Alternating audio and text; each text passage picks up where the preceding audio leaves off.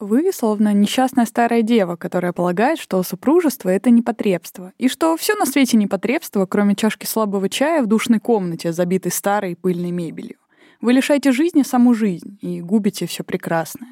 Напоминаем вам, что мы, одна насмотренная кинозрительница и одна начитанная книголюбительница, разбираемся в преимуществах книг над фильмами и фильмов над книгами, а проще говоря, обсуждаем экранизации и их первоисточники. Меня зовут Аня Задонского, и я смотрю кино. Меня зовут Ира Торова, и я читаю книги. Всем привет! Сегодня мы поговорим об одной из выдающихся книг 20 века. Это роман Джона Фаулза «Коллекционер» 1963 года и о его экранизации Уильяма Уайлера 1965 года. goda. История этого романа прям-таки история на все времена, всегда будет актуальной, поэтому роман воспринимается сейчас прям очень-очень-очень современно. Это один безумец и одна красивая девушка, которая, конечно же, никогда не посмотрит на такого вот бедного клерка, как наш главный герой, но происходит счастливая случайность. Наш клерк выигрывает кучу денег на скачках, внезапно покупает очень удачный дом с подвалом, внезапно попадается ему очень удачный фургон, который он тоже покупает, и он очень, кстати, проезжает по улице, когда та самая красивая девушка вечером одна возвращается домой из кинотеатра по пустой улице. Ну подожди, Ира, мы же уже обозревали с тобой сериал Ю.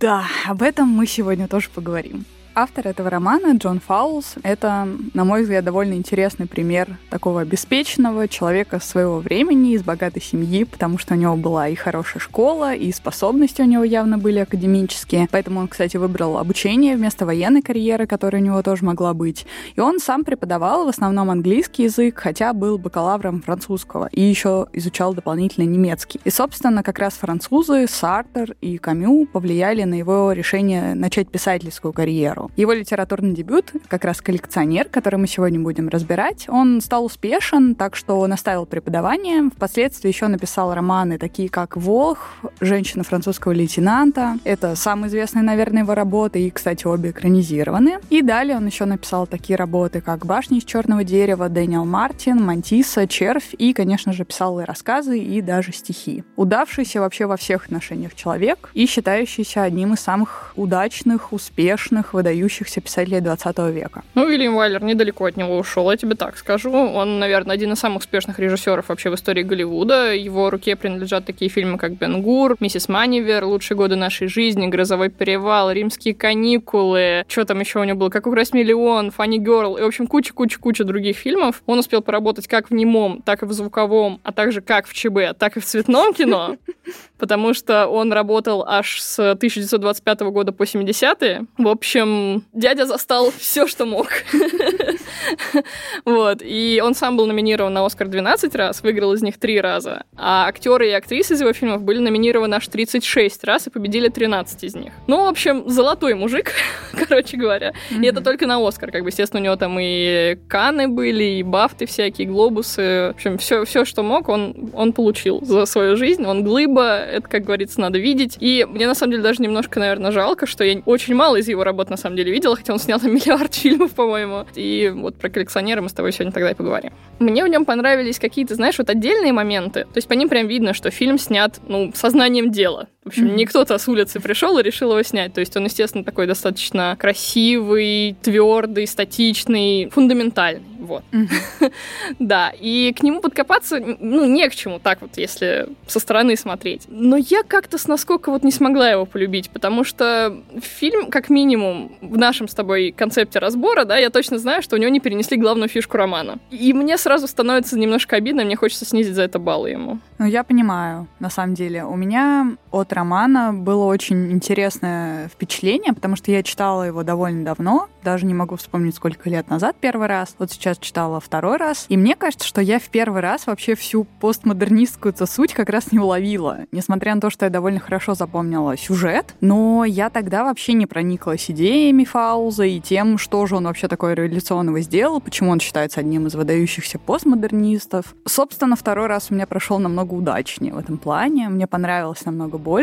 И это действительно отличная история, она очень современная. Не зря у нее сейчас тоже много конкурентов. Вспомним даже тот же сериал «Ю», который, собственно, сегодня будет упоминаться, наверное, не раз. И не два. И не два. И у нас был выпуск в прошлом году, в прошлом сезоне, кажется, да, в феврале. Угу. Если вы не слушали, Мы то... на 14 февраля же его делали, Ир. Да. Если вы его не слушали, то можете послушать. В общем, не раскидываясь пока что сильно спойлерами, пока мы еще не начали прям совсем обсуждать сюжет, я скажу, что на самом деле сюжет реально не будет иметь такой силы, какой он в итоге заимел, не разбей Фауз роман на вот эти две основные части. Одна часть у нас ведется от лица маньяка, вторая часть от лица его жертвы. И так получается интересно, что первая очень мощно усиливает эмоциональную отдачу от второй части. И у самих героев прописан настолько сильный личностный конфликт, они настолько на многих уровнях совершенно разные люди, вообще как будто из других миров, что, несмотря на то, что повествование очень статичное, то вся книга ощущается как триллер, триллер именно благодаря диалогам. Даже если герои вообще ничего не делают, ты следишь за их перепалками и понимаешь, что тут вот буквально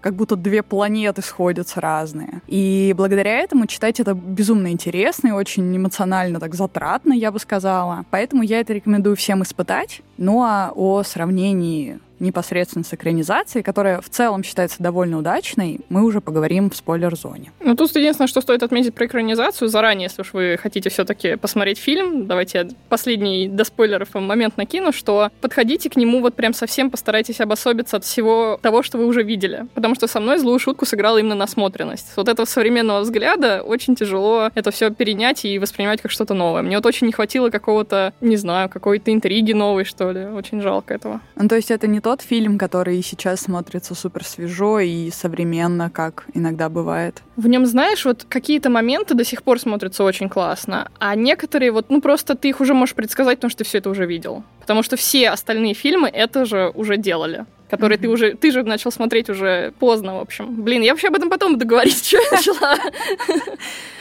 Хорошо, пока что мы ненадолго, как обычно, прервем повествование. Напомним вам, что наш подкаст вы можете найти на всех доступных площадках. Это Яндекс Музыка, это ВКонтакте, Кастбокс, Apple Podcasts. Пожалуйста, везде подписывайтесь, везде ставьте нам лайки, звездочки, оставляйте нам отзывы и комментарии. Мы их все читаем и стараемся учитывать. Ну или можем, не знаю, подискутировать с вами в нашем телеграм-канале в комментариях, если вам есть что сказать по поводу нашего мнения и высказаться как-то тоже по фильмам и книгам, которые мы разбираем. Ну и не забывайте про то, что у нас есть Бусти, если вы нас хотите материально поддержать. У нас там есть некоторый уникальный контент, то, что мы не выкладываем на другие площадки, это аудиоверсии сказок и уникальные выпуски. Ну а мы поехали. Поехали.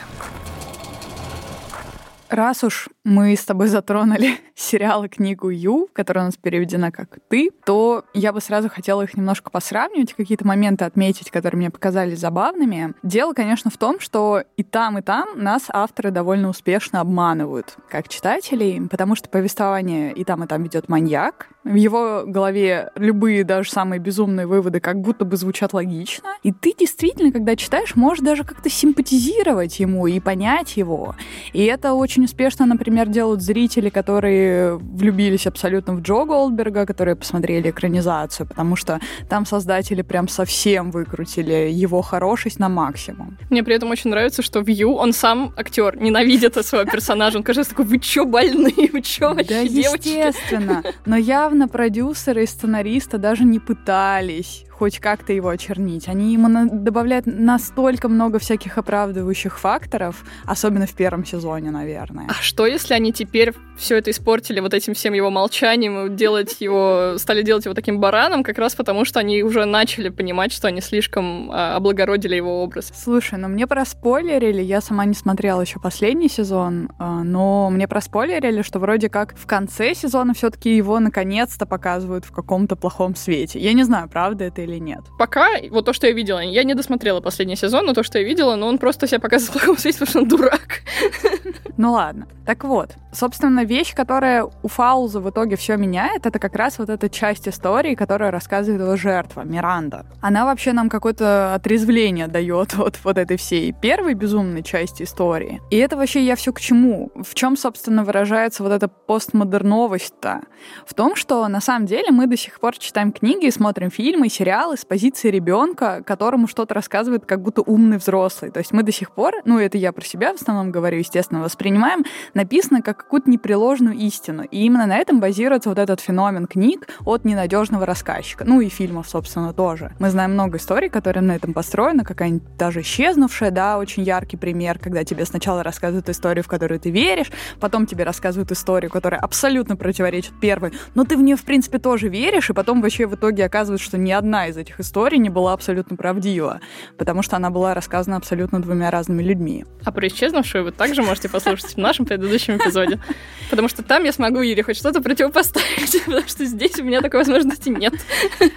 А, и я бы хотела, в общем, из всего этого такой вывод небольшой вывести о том, что хорошие авторы, они умеют так качественно с нашим мозгом и с нашим воображением играть, чтобы мы в конце реально чувствовали себя немножко дураками. Мне очень нравится пример той же Джон Роулинг, который я считаю хорошей писательницей, которая у себя в Патериане выстраивает образ Снейпа глазами глупого и предубежденного ребенка. И в конце она очень успешно вот этот образ разрушает какими-то фактами, которые нам, естественно, не были известны. Это довольно клевый такой прием, который очень часто используется, и Фаус отличный действительно писатель, замечательный автор, и он делает обоих героев довольно непростыми людьми. Ну, на самом деле же очень легко было прописать Миранду как такую вот умную, нежную художницу с творческим каким-то сердцем, и чтобы вот прям читателю было так легко ей сопереживать, но он так не делает, потому что это реально было бы слишком легко.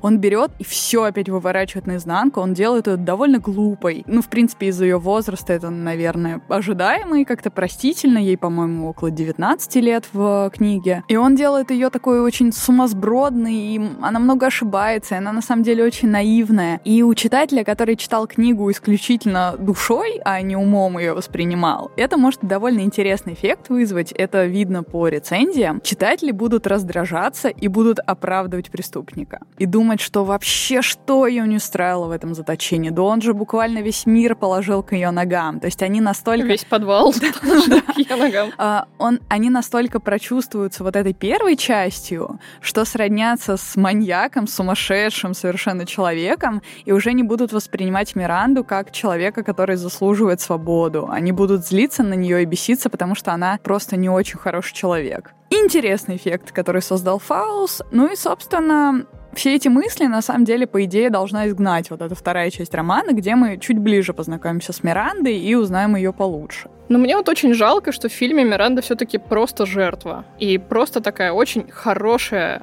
девочка. такой хороший человек, знаешь.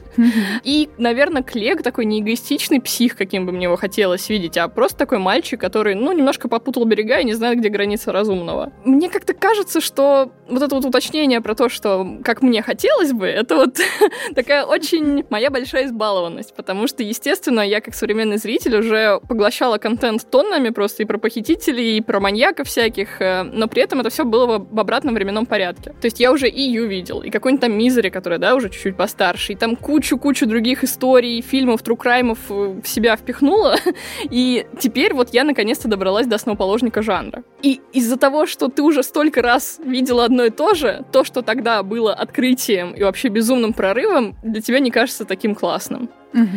И вот это большая, я считаю, трагедия нашего поколения.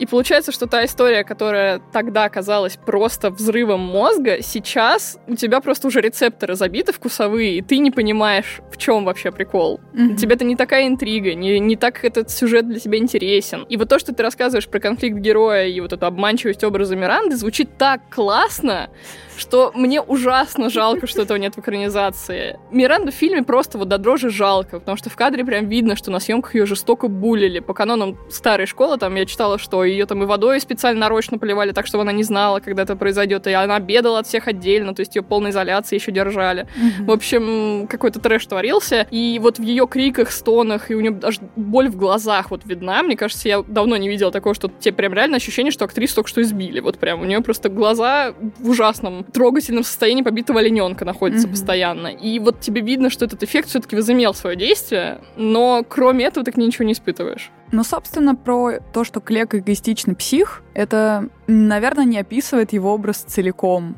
Он тоже довольно сложный. И то, в чем состоит основное преимущество книги, это то, что Фаулс вообще не обращал внимания, на, собственно, на сюжет. Здесь он вообще не важен. Здесь важны только вот эти психологические настройки обоих героев, и я понимаю, насколько же это невероятно сложно было бы показать на экране. Они при этом пытались. Они в нескольких моментах mm-hmm. прям действительно мне донеслось. Вот мне нравится несколько сцен у них как раз, где они просто разговаривают, как вот ты как раз рассказываешь, что да. ты через диалоги все понимаешь. И у них есть минимум два диалога, которые прям действительно крутые. Есть вот этот какой-то дух того, что есть в книге, как я понимаю, но не хватает чуть-чуть. Мне кажется, образ самого Клега довольно прикольным, потому что он совмещает в себе очень много разных качеств, и не все из них какие-то негативные или порочные абсолютно. Конечно же, он сравнивает Миранду с бабочкой, да, очень так пошло, как-то наивно, ну, потому что она для него действительно как будто какой-то редкий экземпляр насекомого. С его точки зрения это даже комплимент. И в романе немалая часть вообще повествования говорит о самом феномене коллекционирования. Это довольно интересный взгляд, эм, о котором я никогда не задумывалась. То есть суть же в том, что коллекционер, он не может сам создавать создавать. Он может только как будто жрать, как вот какой-то паук жадный, себе в паутину грести все, что он видит, то, что ему нравится, но он даже не может ничего с этим сделать, с этой коллекцией. Ее практически невозможно использовать как-то во благо. И Миранда, собственно, в книге указывает на это Клегу. Он даже свои бабочки никуда не вывешивает для красоты. Он хранит их прям в каких-то столах, в каких-то ящиках, закрытыми от всех, чтобы только он мог их видеть, и только он мог ими наслаждаться. Это это довольно интересный взгляд вообще и довольно интересная философия самого писателя, которая в этом состоит.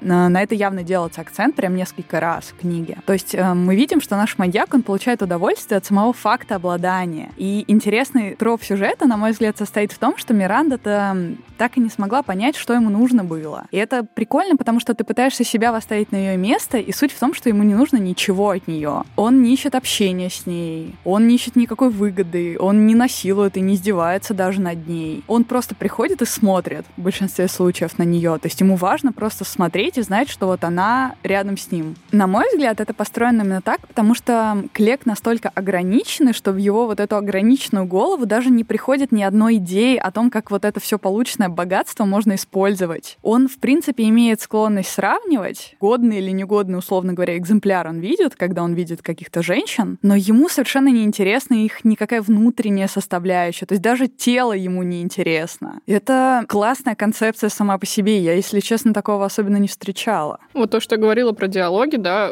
именно вот эта точка зрения отображается в одной сцене фильма, где они спорят про искусство. Mm-hmm. Она говорит, что ну вот Пикассо, он же рисовал там эмоции людей, вот это все там через вот такую странную абстракцию. Он говорит, а чем фотография типа плоха? Просто вот как вот есть жизнь, так вот мне и нравится. И как раз вот это то, о чем ты говоришь, вот этот момент все-таки нашел свое место в экранизации. Я прям довольна, что все-таки хоть что-то есть. Ну да, да, да. При этом отдельно немножечко изменили в фильме то, что он все-таки своих бабочек куда-то выставлял. То есть mm-hmm. он ей рассказывает, когда показывает свою коллекцию, говорит, вот, например, за этот коллаж я там получил там-то какую-то награду. Не совсем он прям только для себя это делает. Интересное немножко расхождение, да. Но э, давай уж, да, вернемся немножко к экранизации более детально. Я не могла вообще весь фильм уложить в голове, что этот молодой актер, это Терренс Стэмп. Может быть, имя немного говорит людям. Мне, например, больше всего запомнился в фильме «Всегда говорит да». Он играл вот этого коуча, который да. как раз его поставил его да, на, да. на этот путь. И мне кажется, это таким странным, потому что он на самом деле играл, во-первых, в миллиарде фильмов на самом деле, но он везде был уже для меня старым седым дедом. Я не могла вообще поверить, что он может быть молодым парнем. При этом от него прям, знаешь, исходит такой лютый вайб Ганнибала Лектора иногда. Когда он вот в костюмчике уже принарядившийся, приносил ей завтраки, в некоторых взглядах у меня ощущение было, а что, Энтони Хопкинс еще и ребенка успел себе заделать где-то? Что вообще произошло? Но при этом, вот как ты говоришь, да, он тоже в фильме деликатен со своей жертвой, и он я вот не знаю, было это в книге или нет, он э, ей предлагает пари, что он ее отпустит через месяц, mm-hmm. в надежде, что он за это время успеет ее в себя влюбить. Да, в книге тоже есть такой момент, но на самом деле в книге ты с самого начала понимаешь, что это пари абсолютно обречено. В фильме абсолютно так же, да. Я не могу сказать, что там прям, знаешь, там показывают, как он такой отворачивается, такой, нет, я ее не отпущу. То есть такого, естественно, нет, то есть не настолько все буквально, но по нему понятно, что хода у него другого уже нету никакого. То есть ты из этого не откатишься. Собственно говоря, это всегда была дилемма Джо. Он каждый раз закрывал себя в кого-то в этой клетке, и каждый раз такой, так, как бы мне тебя отпустить? И вот в Ю это уже столько раз было исследовано, что теперь э, посмотреть на коллекционера было, ну, чуть-чуть сложнее с этой точки зрения. И вот тут как раз, да, пошел у меня разлад с фильмом, потому что, ну, ожидаешь хоть какую-то интригу здесь. Я надеялась, что, ну, понятно, да, что она не, не выживет, все это в целом очевидно, и как минимум история уже столько раз об этом говорила, но надеешься, что значит как-то их отношения будут по-другому развиваться, как-то более интересно, что ли, какая-то будет, не знаю, неожиданность в них. Но никаких откровений, естественно, не случилось. Да, поговорили, да, разные два человека, но вот прям изобретательности в этом все-таки я не нашла. Для моего сейчасшнего взгляда, естественно. Во-вторых, я, конечно, очень надеялась, что к Фредди у меня будет развиваться, ну, хоть какое-то сочувствие, потому что к тому же Джо, я хоть иногда могла что-то почувствовать, потому что, ну, как минимум, иногда смешной бывал. Или он влипал в какую-то такую трешанину, что, ну, тебе из-за этого, например, становится как-то смешно или жизненно, как минимум, по поводу него. Там, особенно в первом сезоне у него были какие-то супер жизненные ситуации, по-моему. А тут герой, ну, просто мерзкий чувак. Червяк, я бы даже сказала. Вот как вот он бабочек, которых он собирает, вот он вот то, то вот до чего эта бабочка еще даже не дожила. И мне так это не понравилось потому что мне хотелось бы какой-то вот действительно интриги между ними в этом плане, что все-таки у тебя было бы сочувствие и к одной точке зрения, и к другой, а ее нету. И единственная связь у меня с ним была, когда он э, хейтил над пропастью воржи, потому что мне тоже этот роман не нравится. Это очень хорошее сравнение с червяком именно в том плане, что он реально как гусеница, которая никогда в жизни не станет бабочкой, потому что изначально это вот именно такой супер ограниченный, очень зажатый в рамках каких-то своих там установок персонаж. И вообще мне понравилось, что Клек настолько в мелочах раскидывает везде по повествованию вот это свое отношение к миру. В каждом отдельном предложении, которое он произносит, вроде ничего криминального нет. Ты даже можешь с ним где-то согласиться. Но в целом целом... Но как картина, объединишь это все, да? Да, создается настолько страшно и как-то гадко от нее. Там, например, вот эта его манера называть похищенную девушку гостей. Есть в этом что-то такое вот глубоко порочное, настолько, что он даже сам этого не осознает никогда. И это даже в чем-то тоже смешно на самом деле. Потому что очень абсурдно. У реальных маньяков же тоже есть на самом деле такая манера. Если вспомнить того же советского маньяка, который вел свой дневник, который потом обнародовали, Анатолий Слив Левко, который себя буквально там в каждом, в каждом предложении он лебезит, в каждом предложении он оправдывается. Он пытается себя и нас убедить в том, что он на самом деле ничего плохого никогда не хотел. Я якобы там хотел, чтобы меня остановили. Ах, здесь как-то злодейка судьба повернулась вот ко мне такой стороной. Ой, здесь я не смог себя проконтролировать, а здесь я хотел себя убить, но как-то вот в последний момент, ой, не получилось. И Клек поступает ровно так же, он всегда винит всех окружающих своих любых поступках, поступках. Он парня Миранды винит в том, что он был вот таким вот нехорошим человеком. Он винит телевидение, как будто бы он именно там первый раз увидел жестокость, и что-то вот в нем всколыхнулось. И женщин он всех считает абсолютно вульгарными и винит их вообще во всех бедах, которые могли с ними сами случиться. Он даже винит свой денежный выигрыш вообще во всем, что произошло. Он считает, что если бы мне не было денег, то, наверное, я бы это все и не начал изначально. Я представила um... себе, вот помнишь Вуди Харрисон в Зомби-ленде, когда он плачет и банкнотами вытирает слезы? Да, и это очень, на самом деле, интересный злодей. Он настолько жалкий, что он действительно абсолютно не вызывает сочувствия. Но, тем не менее, наблюдать за ним со стороны не безинтересно. И он постоянно подчеркивает то, что вот он якобы очень хороший парень, на самом деле, и вежливый, и не грубый. И ты даже не можешь ему противоречить, потому что на самом-то деле он действительно как бы такой. Но мы-то уже знаем, что у него на самом деле внутри сидит какое-то ужасное совершенно существо, которое делает все эти дела. А самое страшное, страшное, что он говорит, что на его месте так поступили бы многие. И у меня есть подозрение в том, что он прав. Если бы у людей была возможность, если бы у них были деньги, то я думаю, что действительно многие бы на какие-то преступления бы пошли. И, в принципе, из этого впоследствии вытечет, на мой взгляд, одна из основных таких вот философских идей романа, но о которой мы, я думаю, сегодня тоже поговорим чуть-чуть. Забавно, кстати, вот мы с тобой так много говорим про Ю, но в последнем же сезоне как раз об этом. Я, опять-таки, да, не знаю, чем там развязка какая была, но там же про вот этих богатых чуваков, которые, да, как раз настолько богатые, богатые, что могут себе позволить там и на людей охотиться. Ну, Ладно, находится на людей это другие фильмы обычно. Все-таки там, пока до этого не дошло, там, так скажем, все-таки это все какой-то местью подпитано. Но все равно вот эта мысль, она, видишь, тоже до сих пор идет. Конечно. И также развивается, потому что это всегда будет актуальной темой. Ну да, я же не зря говорила, что, в принципе, Фаулс черпал свои идеи у не просто у писателей, он черпал их у философов в основном. Те идеи, которые они продвигали, и те идеи, которые продвигал он, они действительно вечные. И, кстати, Фаулс написал на тему коллекционера еще эссе, где он сам разбирает свой же роман. И там вот можно уже поподробнее чуть почитать о том, что он конкретно хотел сказать. Ну и я, в принципе, сегодня все-таки планирую немножко это затронуть тоже. Вот в той сцене, которая упоминала про их спор о живописи, и вот у них еще об этом как раз есть э, другая сцена, где они спорят про коллекционирование, собственно говоря, бабочек. Э, знаешь, вот все его споры сводятся к тому, что, как в меме для Фредди, ему этот мир абсолютно понятен. И у него вот вот такое очень строгое понятие этой нормы, которая вот если на шаг от нее отступишь, это все смерть. И вот в этом появляется такое ужасное чувство превосходства над другими, потому что любое другое мнение сразу оценивается как какая-то низость. Угу. И брезгливость у него вот это появляется. И вот это, знаешь, очень страшная история, которую сейчас тоже ты постоянно наблюдаешь по поводу вообще любого мнения часто у людей. Даже вот не про то, стоит ли э, похищать женщин, как бы знаешь. И это, знаешь, доходит вот до состояния такой прям шипящей ненависти. И вот то, что ты упоминала про Миранду, что она не знает вообще, что с ним делать, да, чего он от нее хочет, в этих сценах всегда очень сильно проявляется потому что она от страха в эти моменты даже перестает с ним как-то спорить, она просто пытается начать вести себя так, как думает, что его это успокоит, и она каждый раз не понимает, что его может успокоить. И в этом, мне кажется, причина, почему она в итоге погибнет, потому что она не могла его не триггерить. И это вот, знаешь, было так больно смотреть вот из сегодняшнего дня, потому что болит за нее душа, потому что в жизни мы постоянно сталкиваемся с такими людьми, которых ты просто стараешься вообще даже вот никак не затронуть, никак их не триггернуть, чтобы не нарваться на какой-то конфликт, даже просто словесный. А у нее это все еще со страшным бессилием во всей этой ситуации связано. Ужасно мне ее жалко в этой, в этой ситуации. Ты вот сказала, что тебя фильм не впечатлил, но при этом я сейчас вижу, что ты так много всего увидела того, что в романе было заложено, и это меня немножко подкрепляет в мысли, что в целом экранизация, наверное, все-таки удачная. Ну, да, смотри, я повторюсь на всякий случай. Я говорю исключительно с точки зрения того, что я похожие все эти вещи уже где-то ну видела. Ну, да. Оно, естественно, там есть, просто я это уже давно видела в пережеванном трижды виде. Угу. Вот, поэтому я, к сожалению, наверное, все-таки мои ожидания были чуть-чуть завышены. А, ну, возможно, да. Вот, но в целом, да, как я уже сказала, к фильму не подкопаться с другой, вот, ну, технической точки зрения, там, если, наверное, в отрыве его смотреть от всего того, что вот мы сегодня обсуждаем, тоже он как бы зайдет людям, потому что я точно видела, что многим людям, наоборот, они говорят, типа, вообще, типа, не читайте книгу, пока вы не посмотрите фильм, потому что, ну,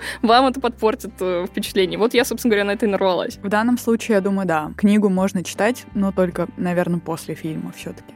Собственно, про эти мировоззренческие различия-то, да, которые мы с тобой так обе прям очень ярко увидели э, у Миранды и у Клега, которого она зовет, кстати, Калибаном. Это тоже, ну, такой вот как бы двойной, тройной сразу слой, потому что это отсылка на шекспировского персонажа. На мой взгляд, он такого прозвища не заслуживает. Сложно, на самом деле, здесь не заметить, что герои, они не только умственно, но и действительно социально, капиталистически даже, стоят на совершенно вообще разных ступенях. И Фаус обостряет их взаимоотношения то есть это отношение художницы, как бы символизирующее, да, такую свободу взглядов, свободу поведения, вообще новую какую-то струю, вот эту амбициозность молодых людей нового общества. И у Клега такой вот мещанский, такой вот прям очень приземленный, традиционный взгляд. Но при этом, как мы знаем, Клег все-таки имеет некоторый достаток. Он достаточно богат. Фаус из этого социального неравенства выводит такое уравнение, в котором персонаж действительно может самоутверждаться только за счет того, что он знает, что на его стороне правды и что у него есть какая-то власть. Что в итоге Клек, собственно, и делает, совершая это преступление. И если ты не интеллектуальное меньшинство,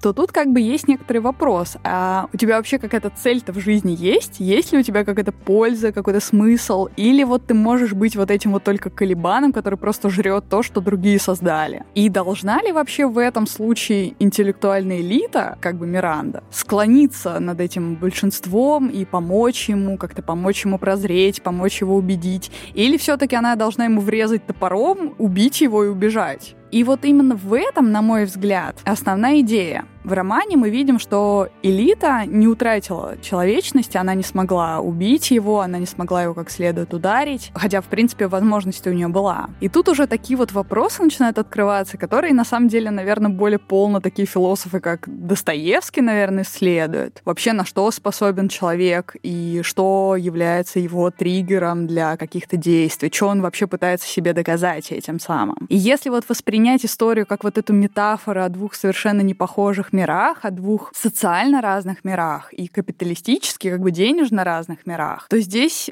ну, открывается вообще такое пространство для обсуждений, пространство для обсуждения того, как вообще эти два мира должны друг с другом взаимодействовать. Ну, потому что мы это в жизни постоянно, естественно, встречаем. Мы встречаем самых разных там обеспеченности, самые разные людей, самых разных э, в плане какой-то обеспеченности умственной, скажем, тоже. И как себя вообще с ними вести? И кому вообще из них себя-то причислить? Понимаю, почему написал эссе он еще на эту тему. Такой, я недостаточно сказал. Да, я не договорил. И, и еще выпустил дополнительно, да, некоторые исследования на эту тему, потому что, ну, реально, если здесь копаться, если вообще эту историю воспринять всю как метафору, то это ну, совершенно даже еще новое произведение, как будто получается. Мне тут вспомнилось, помнишь, мы с тобой, когда смотрели этот курс про сценарии, там этот преподаватель сказал, что вообще-то зомби-фильмы — это про то, как буржуазия видит э, плебеев. Да. И вот э, тоже, знаешь, вот оказывается, блин, что в фильме про то, как кому-то откусили голову, это вот такое заложено. Конечно, конечно. И вот да, каждый раз, когда я вот на такие фильмы натыкаюсь, где какой-то такой большой конфликт заложен, прям остро-социальный, каждый раз такой думаешь, ну ничего себе, вообще-то так много слоев, а ты тут просто попкорн пришел поесть. Да, но, собственно, мне что-то сейчас очень захотелось еще... Попкорна, немножко... да, я понимаю. Мне еще немножко захотелось э, вкинуть про вот эту всю метафоричность, да, в фильмах мы тут с Аней сходили на предпоказ фильма Boys Afraid, ну, к тому времени, как выйдет выпуск, он, скорее всего, уже будет в кинотеатрах, может, даже уже будет заканчиваться. Прокат. Это фильм Ари Астера, который снял «Солнцестояние», до этого и «Реинкарнацию». Если, в общем, смотреть на этот фильм как просто как бы на историю, без всякой метафоричности, ну, то это, в принципе, просто как бы веселый такой шизофазичный какой-то бред. Но если все-таки предполагать, что этот фильм говорит вам о психотерапии, как минимум, то там открывается второй слой. А если его еще рассмотреть вообще как метафору того, как себя чувствует человек в обществе, то это еще третий слой. И так можно, в общем, копаться, копаться. И это даже не то, что какое-то натягивание там совы на глобус, да, что мы вот сам, сами себе придумали какой-то смысл, которого на самом деле не было. Нет, он там был, он укладывается идеально в повествование. Там еще на самом деле другой слой еще заложен, который мы с тобой просто никак не могли сами на личный опыт переложить. Это то, что вообще история еврейского да, человека, что да, как бы, да, да.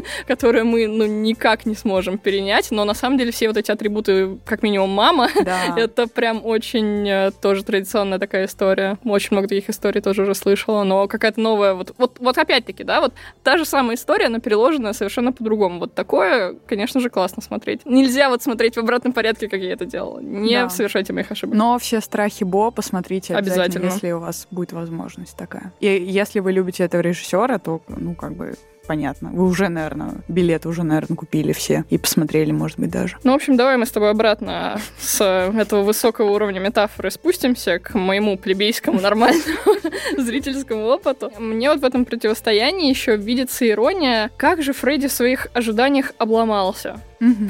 Потому что в фильме все-таки не то, что он просто, да, вот на нее смотрит как на какой-то объект, все-таки он, ну, показывает какую-то влюбленность, как минимум свою извращенную, но, не знаю, попытался как минимум ей какое-то условие создать. То есть, ну, что есть у него какой-то зачаток все-таки не просто потребительского к ней отношения. Оказывается потом, что все его преступления на самом деле того не стоили, потому что она оказалась совершенно другим человеком. Да. Весь вот этот волшебный образ, который он себе нарисовал, очень-очень быстро рассыпался. А отступить назад уже, ну вот в текущем финальном положении дел уже совсем никак нельзя. Если до этого хоть как-то можно было отпустить ее, не знаю, не до такого ущерба доводить дело, то сейчас в финале, когда она уже умерла, ты ничего с этим сделать не можешь. Мне, наверное, до финала очень не хотелось воспринимать его как серийного маньяка, потому что мне хотелось бы, чтобы он погряз вот в этом горе разочарования, раскаяния, но когда он в финале видит новую девушку, такой, Джо, я тебя узнала.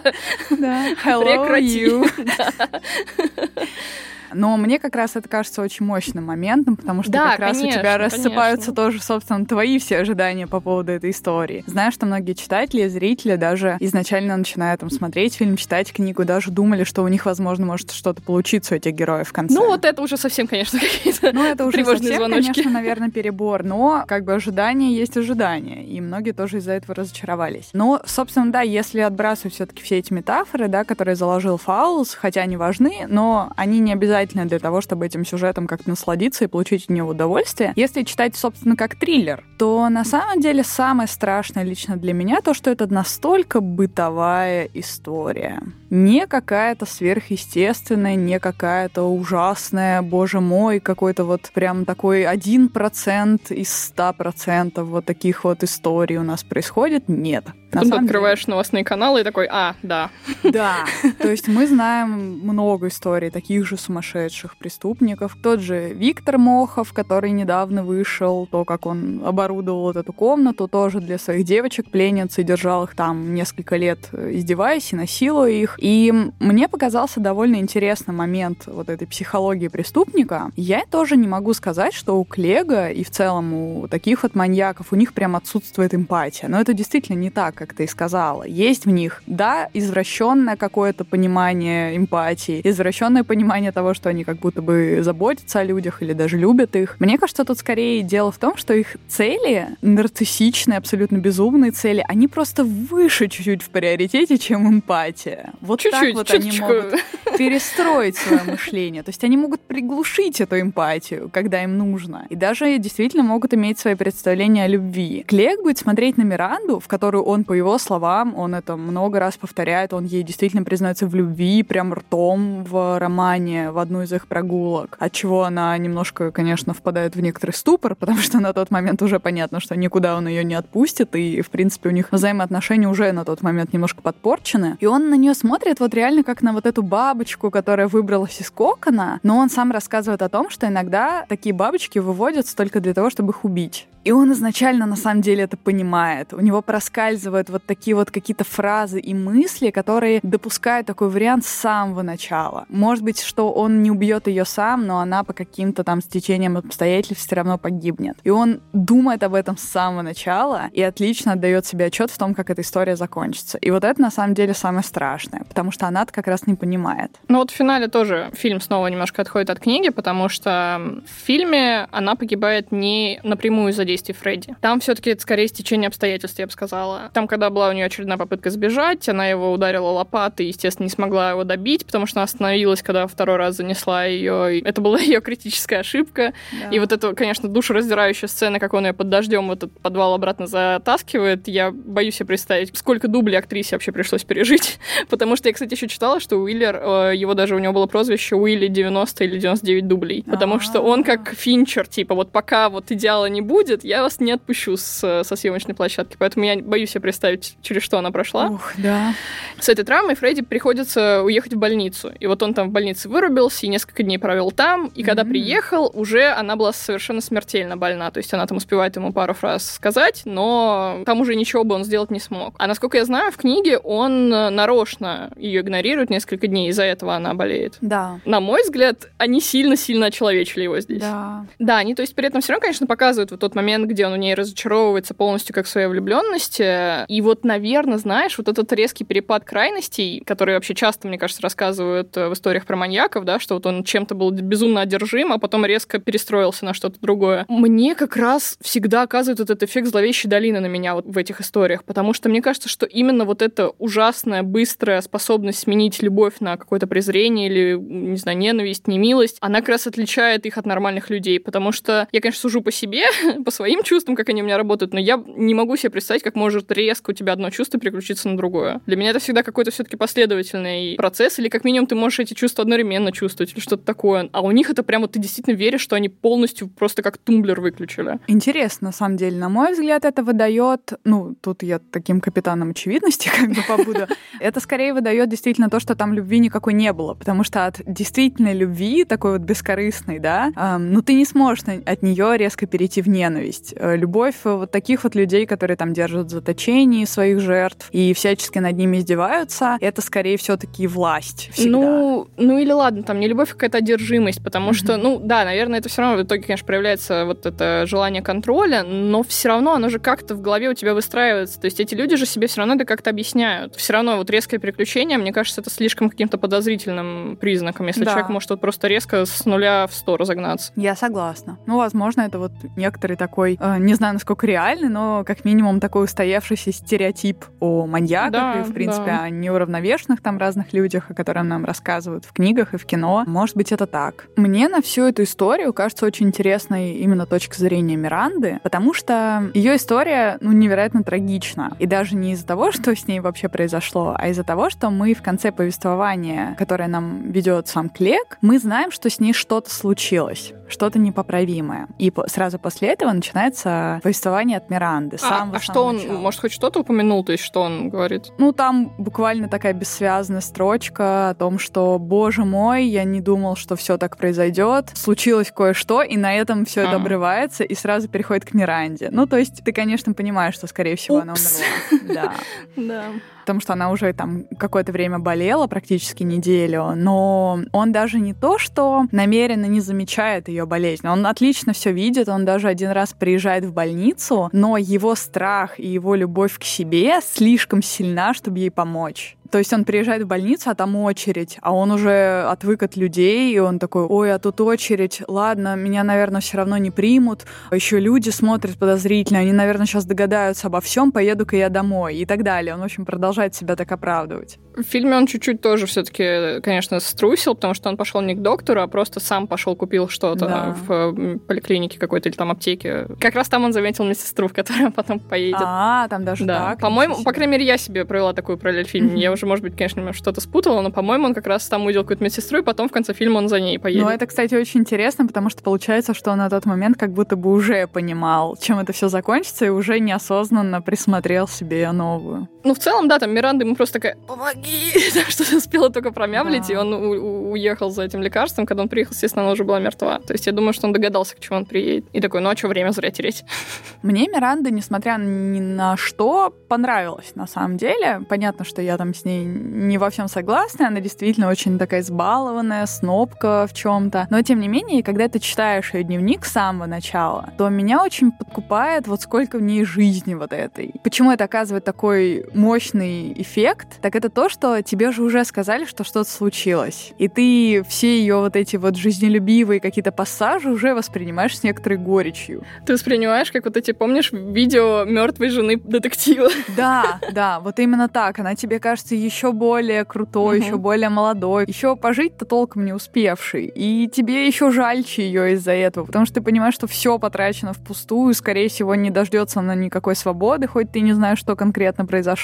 Что интересно, что, ну, мы же знаем, что свобода, она не только физическая, может быть, все-таки она умственная тоже может быть. Некоторая такая свобода разума. И вот мне понравилось, что здесь повествование построено так, что в этой тюрьме, в этом подвале как раз Миранда будет учиться вот этой свободе. Ее дневник не посвящен ее заточению. Он посвящен тому, что она переживала до этого, что вот у нее был наставник, в которого она была как будто бы немножко влюблена, такой вот довольно уже старый для нее художник, который ей рассказывает о своем мировоззрении, она его как-то перенимает постепенно. Она рассказывает о своих подругах, которых она со временем разочаровывается, потому что она как будто бы взрослеет, растет, а они немножко не успевают за ней, и вот у них происходит вот такой личностный конфликт. Она там рассказывает о своей тетке, с которой она живет, от которой она тоже чему-то учится. Получается, что она вот этой свободе учится, хотя она находится на самом деле в тюрьме, а вот Клек, он ей не способен научиться вот этому вот этой вот жажде жизни настоящей. И почему я сказала, что он, мне кажется, не похожим на шекспировского Калибана? Потому что на самом деле он такая серая-серая посредственность. В нем даже злобы, жестокости как таковых-то нет, потому что он настолько ограничен, что он на них не способен, мне кажется. Ему не хватает ни терпения, ни сил вообще ни на то, чтобы сделать ничего. Он ничего никогда не доводит до конца. И у него такой ограниченный ум, что он может только все вокруг себя просто ограничивать вот эти коробочки помещать и смотреть на них. Ну, получается, что главная проблема экранизации, как обычно, упирается в то, что невозможно показать внутренний монолог человека. Ну, конечно, это очень И здесь сложно. как раз в этом внутреннем росте человека и какой-то вот этой внутренней борьбе очень много заложено в Мгм. книге. И вот это до сих пор проблема большинства экранизаций. Тот же Ведьмак, блин, несчастный.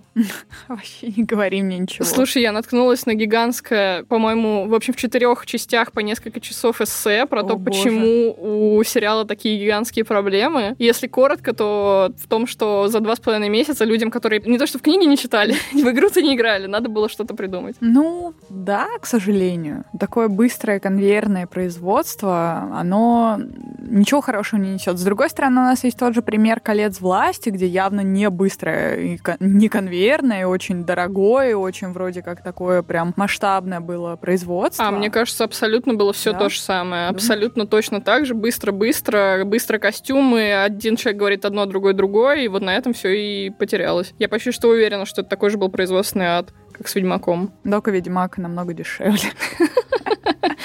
Слушай. Ну, мне кажется просто, что ну какими вообще сволочами надо быть, чтобы умудриться довести до того, что человек, который обожает вселенную, ушел из вашего проекта.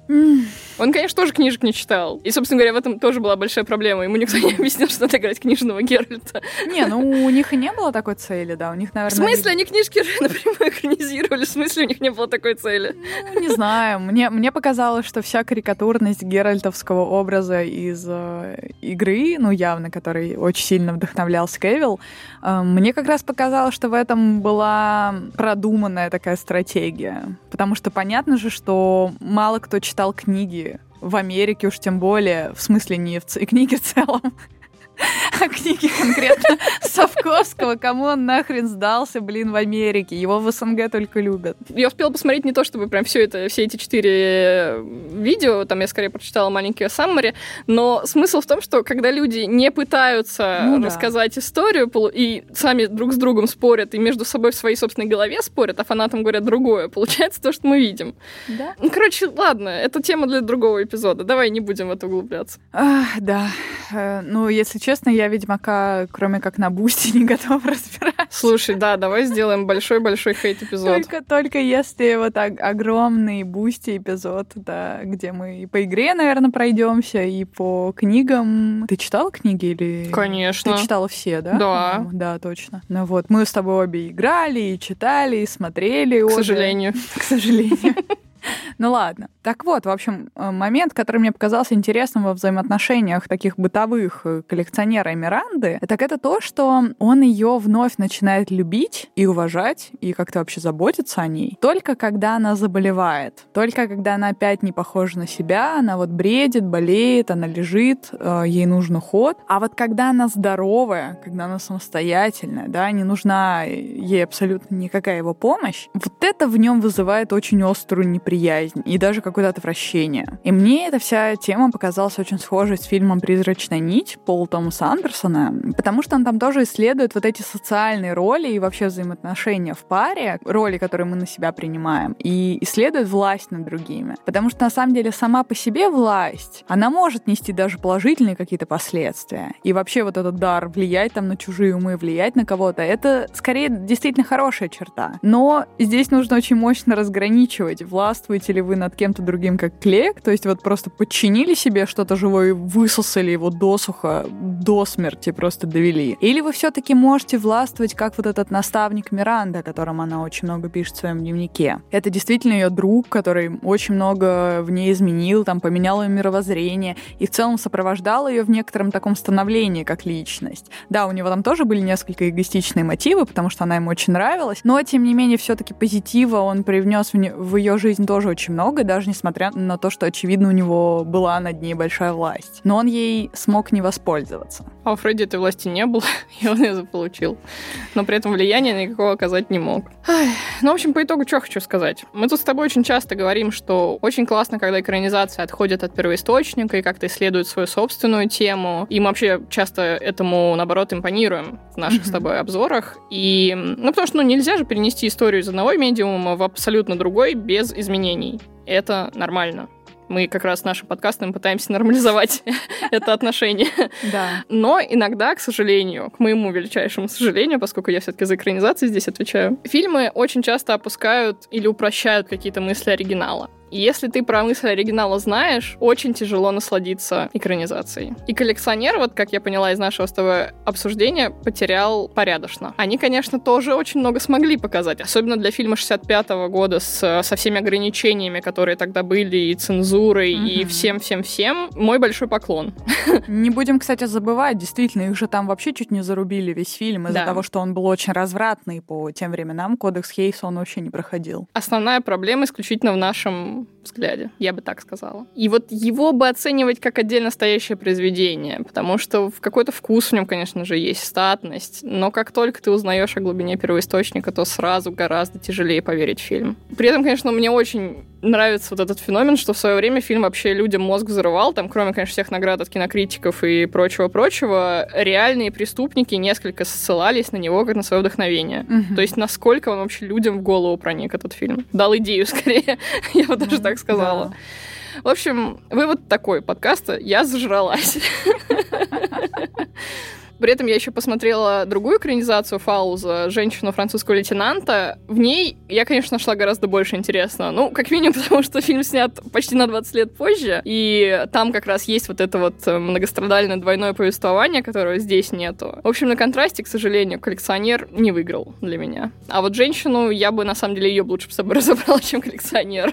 Ну, я думаю, на следующий сезон можем тоже рассмотреть такую идею, потому что у нас женщина французского лейтенанта точно конечно, была в наших идеях еще там прям практически одной из первых. Ну, как минимум, там молодая Мэрил Стрип. Ну... И это как бы, знаешь, ого-го, я бы так сказала. Ну, а я завершу наше обсуждение со своей стороны еще одной такой вот небольшой темкой, которую разбирает довольно приятно и роман, и фильм. Это вообще тема о правильном и неправильном, там, каком-то правильном и грязном, чем-то таком недостойном. Потому что, как мы видим из сюжета, как только Миранда соблазнила Клега, она стала в его разуме такой же, как все другие женщины. И глупой сразу стала, и грязной, какой-то порочной, он не может поверить в то, что она вообще на такое способна. И я вам на эту тему, если у вас есть такой вот интерес, желание, могу порекомендовать еще один фильм. Это фильм Кроненберга «Паук» с Рейфом Файнсом в главной роли. И он весь как раз посвящен вот этим фрейдистским мотивам становления личности, которые в итоге там приведут к ужасной трагедии. Кто куда Ира рекомендует Кроненберга? Кто бы сомневался вообще.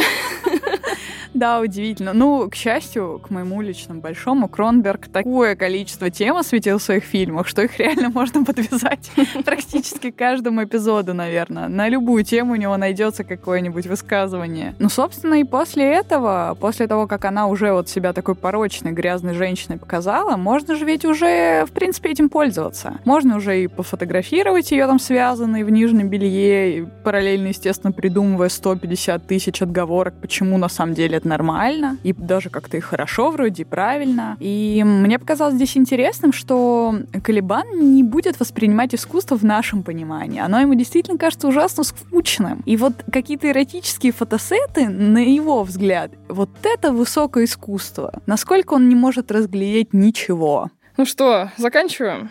Угу. А чтобы вы не были такими же, как Фредди, слушайте, пожалуйста, наш подкаст на любой доступной для вас площадке. Это ВКонтакте, Castbox, Apple Podcast, Яндекс Музыка. Пожалуйста, подписывайтесь, ставьте нам лайки, звездочки, оставляйте нам комментарии и отзывы. Мы просто обожаем читать ваши отзывы. Также, пожалуйста, не забывайте подписываться на наш телеграм-канал. Там мы постим анонсы, тематические всякие штуки, иногда мемы. И не забывайте про наш Бусти, где вы нас можете материально поддержать. Мы там иногда выкладываем всякие прикольные дополнительные штуки. Надеемся, вам они понравятся. Мы уже в работе, у нас, правда, несколько. Мы стремимся к тому, чтобы заполнить все пробелы. А в следующий раз, Ира, что мы будем обозревать? В следующий раз мы будем обозревать роман, который вам, наверное, не очень известен. Это роман Дункан Лоис, который называется «Я знаю, что вы сделали прошлым летом».